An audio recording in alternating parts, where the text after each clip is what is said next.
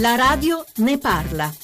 Buongiorno, sono Anna, siamo da Odolo, un paese della provincia di Brescia. Io volevo chiedervi se era possibile dare delle istruzioni su cosa fare in caso di allarme terroristico, una parola un po' grossa, però se uno si trova, ahimè, coinvolto in ambienti aperti, per strada, nelle piazze e negli ambienti chiusi, che cosa si può consigliare nel limite del possibile? Credo che sia molto utile perché secondo me ci sono tante persone che si lasciano prendere esageratamente dal fatto.